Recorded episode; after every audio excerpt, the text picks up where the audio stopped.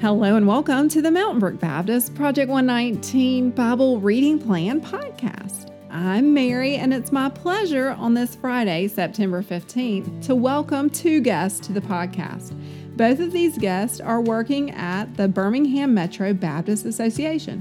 First, we'll have reading for us Mary Teel, who is a ministry intern there, and then we'll also have Marisa Taylor, who is the church resource specialist and a dear friend of mine as well. So, we look forward to having time at the end of the podcast to talk about things of life and ministry with each of these ladies. Thank you for joining the podcast today. Well, thank y'all so much for having me today. I'm so happy to be with y'all. I will be reading Matthew 11, 1 through 19 in the New American Standard Bible. So, when Jesus had finished giving instructions to his 12 disciples, he went on from there to teach and preach in their cities. Now, while in prison, John heard about the works of Christ, and he sent word by his disciples and said to him, Are you the coming one, or are we to look for someone else? Jesus answered and said to them, Go and report to John what you hear and see. Those who are blind receive sight, and those who limp walk. Those with leprosy are cleansed, and those who are deaf hear. The dead are raised, and the poor have the gospel preached to them. And blessed is any person who does not take offense at me. As these disciples of John were going away, Jesus began speaking to the crowds about John. What did you go out into the wilderness to see? A reed shaken by the wind. But what did you go out to see? A man dressed in soft clothing? Those who wear soft clothing are in king's palaces. But what did you go out to see? A prophet? Yes, I tell you, and one who is more than a prophet. This is the one about whom it is written Behold, I am sending my messenger ahead of you, who will prepare your way before you. Truly I say to you, among those born of women, there has not arisen anyone greater than John the Baptist, yet the one who is least in the kingdom of heaven is greater than he. And from the days of John the Baptist until now, the kingdom of heaven has been treated violently, and violent men take it by force. For all the prophets and the law prophesied until John. And if you are willing to accept it, John himself is Elijah who was to come. The one who has ears to hear, let him hear. But to what shall I compare this generation? It is like children sitting in the marketplaces who call out to the other children and say, We played the flute for you, and you did not dance. We sang a song of mourning, and you did not mourn. For John came neither eating nor drinking, and they say, He has a demon. The Son of Man came eating and drinking, and they say, Behold, a gluttonous man and a heavy drinker, a friend of tax collectors and sinners.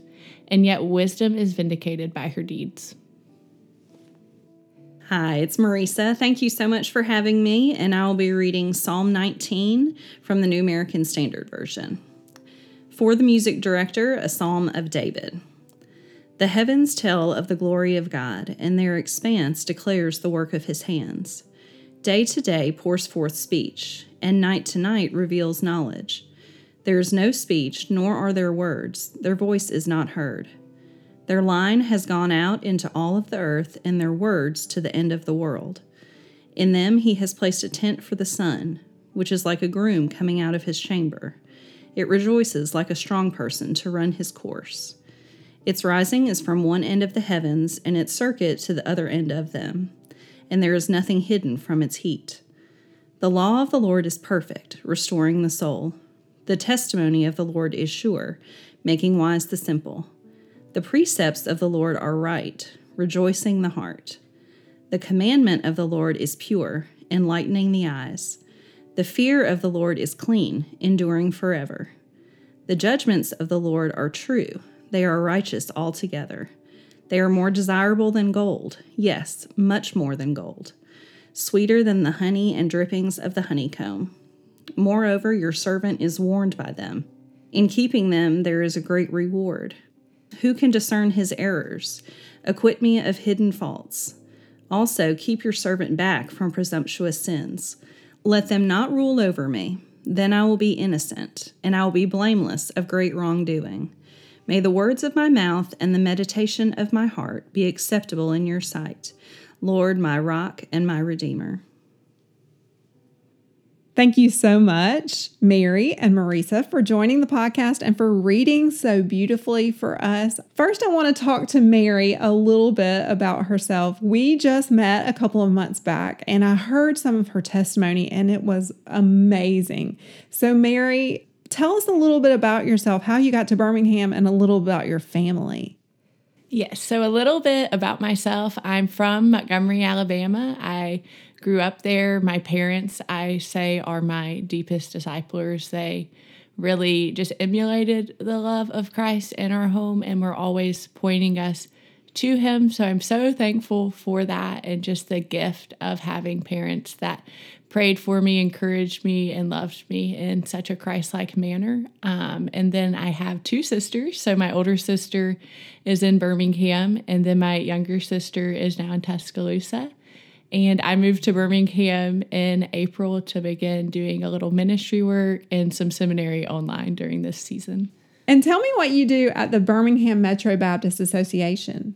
So, a part of my role at the Birmingham Metro Baptist Association is getting to share my story and just get to trace the faithfulness of God in the ways that He spoke to me, called me, has led me through many different seasons, and um, also getting to just help Marisa do all of the many, many things that she does and serve wherever there's a need. Have you always felt a call to missions?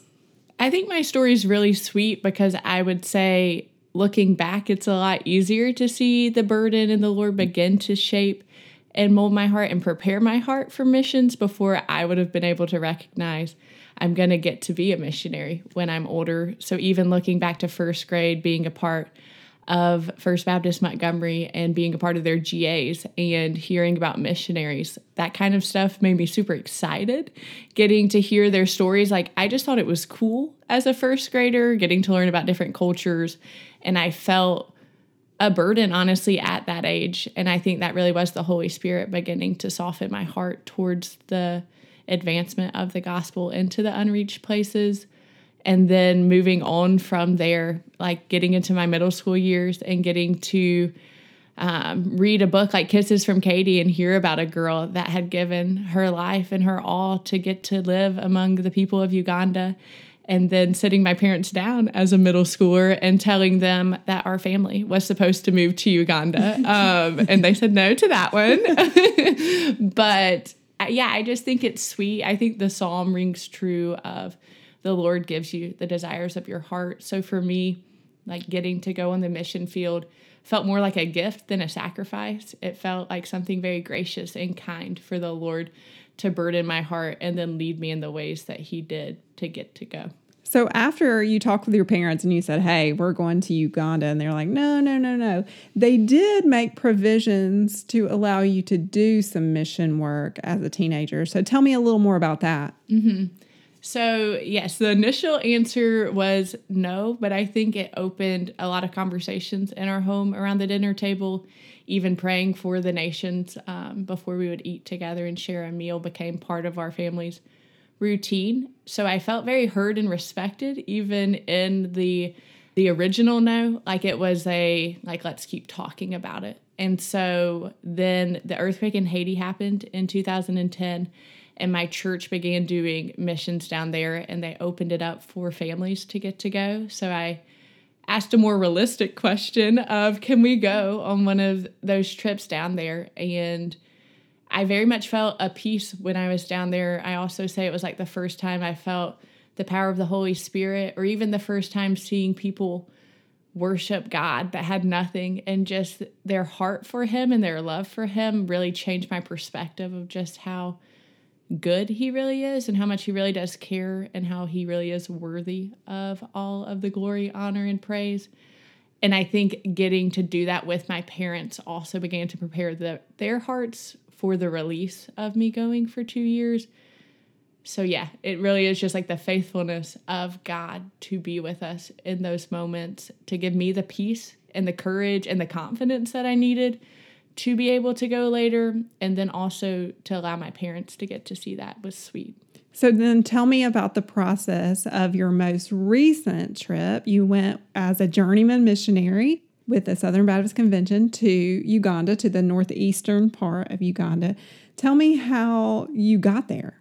Yes. So I went to Clemson actually to study plant and environmental sciences. I had a big plan to do agricultural work on the field, and I did get to do a little bit of that. But then when I was looking at the job descriptions for the journeyman program, I thought my keyword that I was looking for was going to be like farmer, agriculturalist, something in that realm. And I scrolled through hundreds of jobs and none of them said anything about farming. So I was like, oh my goodness, Lord, like, what do I do? And so I just began praying through all of the jobs, honestly, until they kind of started narrowing themselves down for like what gifts I feel like the Lord has given me, like what is the burden of my heart, because I do think that the Lord stirs in our spirits and speaks to us. And I could just see how the Lord had equipped me in certain ways to get to go to a more rural context. Like I think subconsciously as well, I had kind of always envisioned myself in that kind of setting. And so when I read the job description for Kaabong, I felt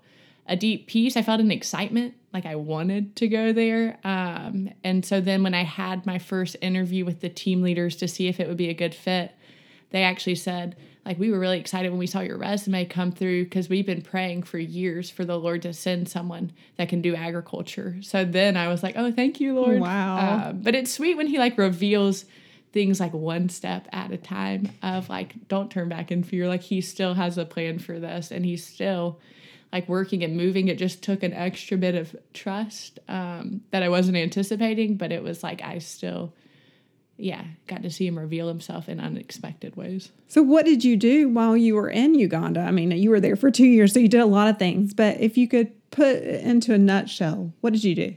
So, our day to day in Kaabong looked like engaging in the different components of the missionary task. So, we would do a lot of evangelism, a lot of discipleship, a lot of leadership development. And then I was there in a super fruitful season um, I like to say that I stood on the shoulders of the missionaries that were there before who were faithful to sow, even when they maybe weren't seeing much fruit, uh, but they just continued to go out and share. And so then when I was there, it seemed almost as if the Lord was giving a new heart, giving a heart of understanding. And they just began to really hunger for the Lord. They began to see what their wickedness was and like desire to follow after the one true God. So in 2022, we planted six churches among the Karamojong, which was such an incredible thing to get to be a part of.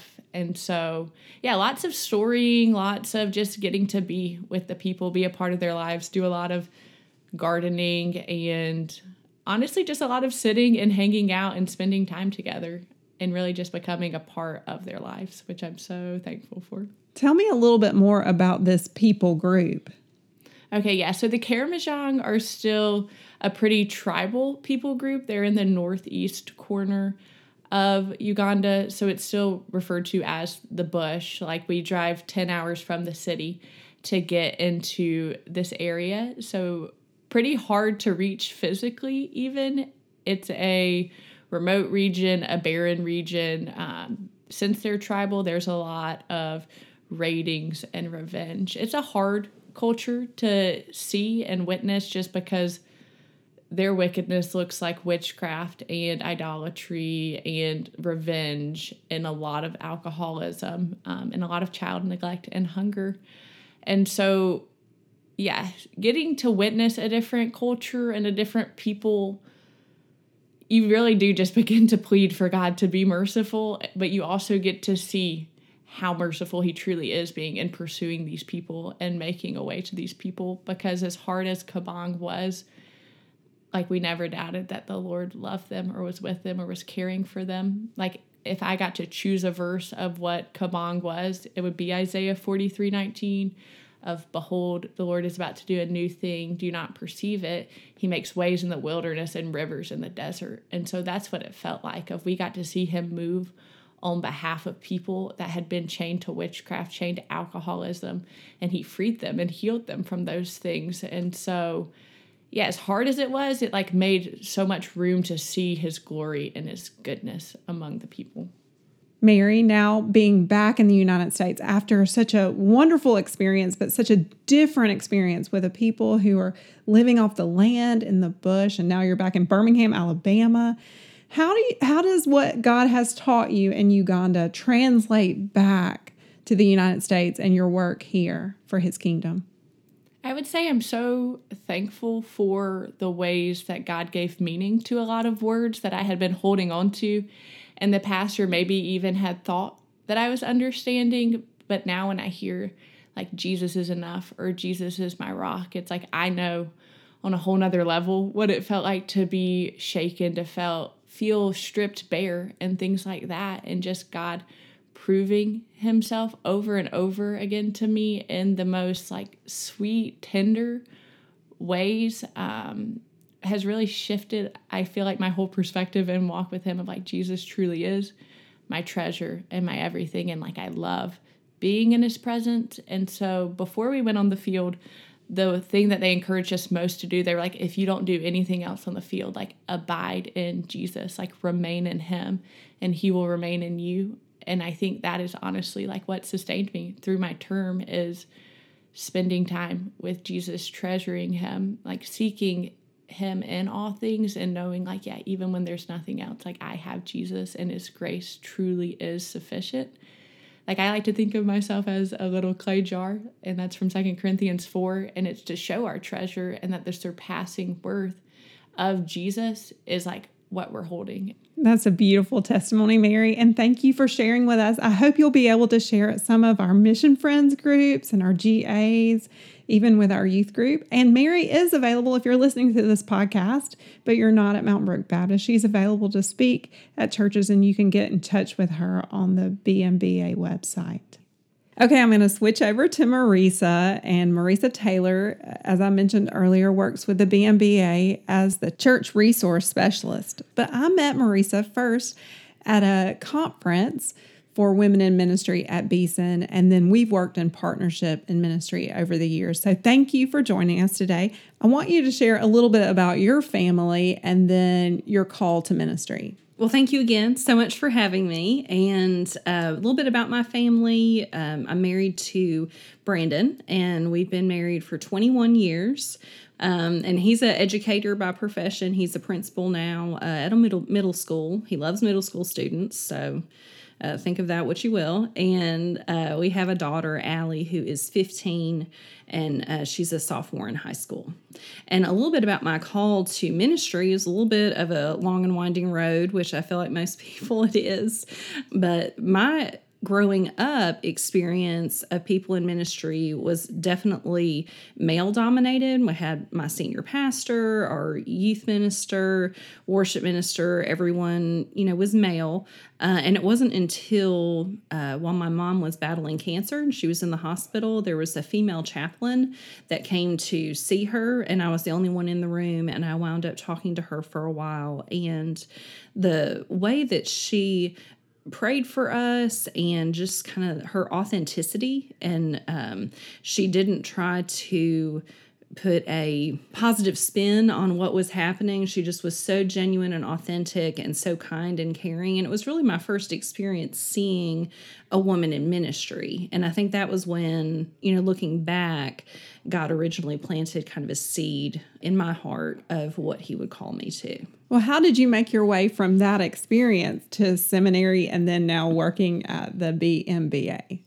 Well, I was uh, in Samford uh, at the time. I was going to Samford and I was a psychology major. And my plan was to be a counselor.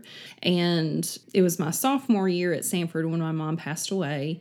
And kind of through that and just my spiritual journey through that, a couple years later, when I was thinking about what my next steps were going to be, God just continued to bring to mind uh, that calling. You know, once I kind of felt that calling, um, even through a journey of grief, um, He continued to bring that to my mind. And it became really clear to me that my next step was not to go to school to be a counselor, but was to go to seminary and um, receive the training that I needed to, you know, serve Him through ministry. And you just happened to have a wonderful seminary at Samford I campus. did. I actually thought that I needed to go somewhere different than than Samford, so I visited several other seminaries and uh, really went to the admissions office at Beeson and made an appointment there, kind of as a well, maybe I should just. It is right here. Look, and I just felt at home immediately, and it became just super duper clear that that was where the Lord was leading me to go, and I'm very grateful. I loved every minute of my seminary experience and my whole time uh, in seminary. I was working in the local church as well. So it was a good way to kind of stay grounded with all of that deep theological education to be leading a student ministry and communicating with with kids that age. So it was good. When did you transition from working in the local church to working at the BMBA? So it was almost four years ago. It was uh, December of 2019. Chris Crane, who's our executive director, actually was my pastor for 13 years. I worked on church staff with him and did, you know, family ministry mostly. When he and Michael Etheridge, who's our director of operations, when they contacted me, uh, their first question was if I came on staff, what would I like to do? What did I think that God was calling me to do? And I really had to think about it because it was just such an open ended and gracious thought of being able to really serve the local churches in ways that I was, you know, uniquely gifted, I guess, to to serve them. And that's kind of the way that I see associational work is we're here to serve and help the local church because the local church is fulfilling the Great Commission in their congregation, in their communities, and we're here to help. And as the church resource specialist, I like to refer to myself as the phone a friend at the association. So if there's anybody in the church that has a question or needs help with something or is looking for a local mission project or a church partnership, they can, you know, email or text or call me. And if I don't know the answer, I'll find it for them. You happen to know a couple of our members of the church too, Miss Pat Ferguson and Miss June Whitlow. Tell me about that connection. So I love June Whitlow and Pat Ferguson. They're two of my favorite people. I met them uh, when June became the director of the WMU for the Birmingham Metro Baptist Association. And she would come every Wednesday to the office, and Pat was her driver and self described administrative assistant. so she would come too. And I just had so much fun getting to know them, and they are just forces of nature. I would see June speak at our executive board meetings, and if she encouraged um, and admonished the pastors to do something, they did it because they wanted to make sure that Miss June was happy. Um, and I just appreciate both of them in such different ways, like the heart that they have for ministry and for the church and just their servant attitudes. And they make things happen. If I if ever I had something going on, like our missionary appreciation banquet, or I needed help with something, like Christmas stockings for season of our Savior at Christmas, they were always the first ones to help and to make sure that their team of WMU ladies were on board and ready to serve and just make it happen. Would you share with us your journey of faith and maybe a couple of spiritual milestones along the way? Um, my journey of faith, uh, it's kind of like my call to ministry is a bit of a long and winding road. I did not grow up in church. Um, the first time that I remember being in a church was for my father's funeral when I was nine. But a couple years later, when my mom married my stepdad, he was a Christian and attended a Southern Baptist church, and this was outside of the Washington, D.C. area. So I think kind of my first milestone was just having that regular um, experience of being in church and seeing the way that my stepfather's faith impacted his life and really governed everything that he did. He was such a kind and wonderful man. And really, there was no step to his stepfathering. He loved me just like his biological children and continued to take care of me long after um, my mother had passed away. Um, so I think his example of faith was kind of my first mile marker. And then when we moved from Virginia to Tennessee, outside of Nashville, my in my eighth grade year, we got plugged into a local church, and I got involved in the youth ministry and just through Sunday school leaders and just different people in the church really taking me under their wing and mentoring me, and it kind of growing from something that I was just exposed to, just something that was, you know, personal and important to me. So those are definitely milestones. And then what I mentioned earlier about seeing that female chaplain and call to ministry. And I really think that transitioning from being in the local church to working at the association has been a big milestone for me because just being able to serve the Lord in a different way and to use the 20 years of church ministry. Um, I'm dating myself, but to use those 20 years that I served a local church and be able to um, pour that into 180 churches across the city of Birmingham is just such a blessing. Before we go, I wonder if you would make some commentary on one of the passages that we read the verses in Psalm 19 that I read that really just jumped off the page at me were verses 7 through 9, uh, where it goes through the law of the Lord being perfect and it restores the soul. And all through those verses, it says something about God and then what the result of that is. And all of the words that it uses are so different from what we associate with people. It just to me speaks of the sovereignty and the depth of the Lord and how his thoughts are not our thoughts and his ways are not our ways. So if it's okay, I'm just going to read those again. Um, says the law of the Lord is perfect, restoring the soul. The testimony of the Lord is sure, making wise the simple. The precepts of the Lord are right, rejoicing the heart. The commandment of the Lord is pure, enlightening the eyes. The fear of the Lord is clean, enduring forever. The judgments of the Lord are true, they are righteous altogether. So, just those words perfect, sure, right, pure, clean, and true are what really just spoke to me of how beautiful God is. Marisa, would you end our time together with prayer? Certainly. Let's pray. Heavenly Father, God, we love you so much. And I thank you just for the opportunity to open your word together. I thank you for this opportunity on this podcast for every ear that is listening, that you would speak to them, that your word would uh, just blossom in their hearts, God, and that you would uh, use these verses from today to speak life and encouragement into their lives. And God, we thank you that you are pure and right and clean and righteous. And even though we are not, that we can rely and trust in you. And we thank you for loving us. We thank you for your son, Jesus. And it's in his name that we pray. Amen.